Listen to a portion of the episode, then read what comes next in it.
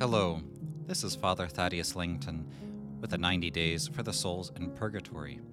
Today is day 13. Today we intercede for those who suffer for their vanity in the manner of clothing. We know that after Adam and Eve fell, the very first thing they did was hide from God and attempt to find clothing for themselves, for they realized that they were naked. Clothing, in a biblical sense, is a necessity that results from the fall.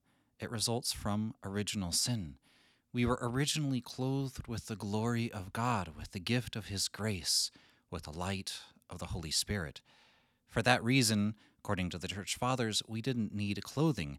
Not because Adam and Eve were naked as we are, for instance, when we're taking a shower or bathing, but rather, even naked physically, we were clothed with the beauty of His grace and His love. Thus, we didn't need the physical clothing that we have today. Vanity is associated with the manner of clothing precisely because instead of finding our glory, our dignity in God and His love, we want to cover ourselves with things that are vain, things that pass away. We think of the words of Koheleth vanity of vanities. All is vanity. It comes from the same Hebrew root as the word Abel, which means dust, that, that which passes away in the wind.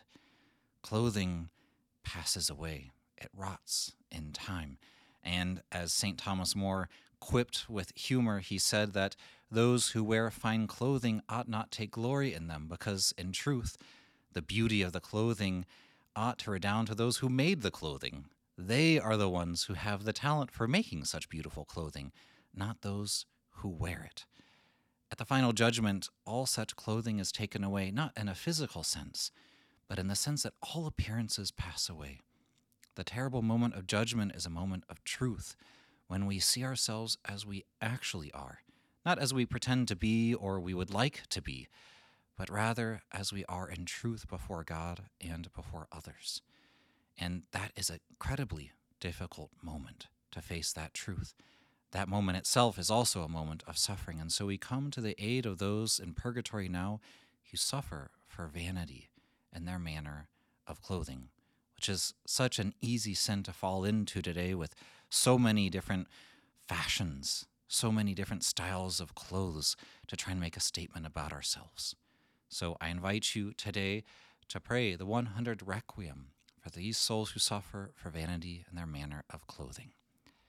Let us conclude. Immaculate Mary, Star of the Sea, pray for us and for the souls in purgatory.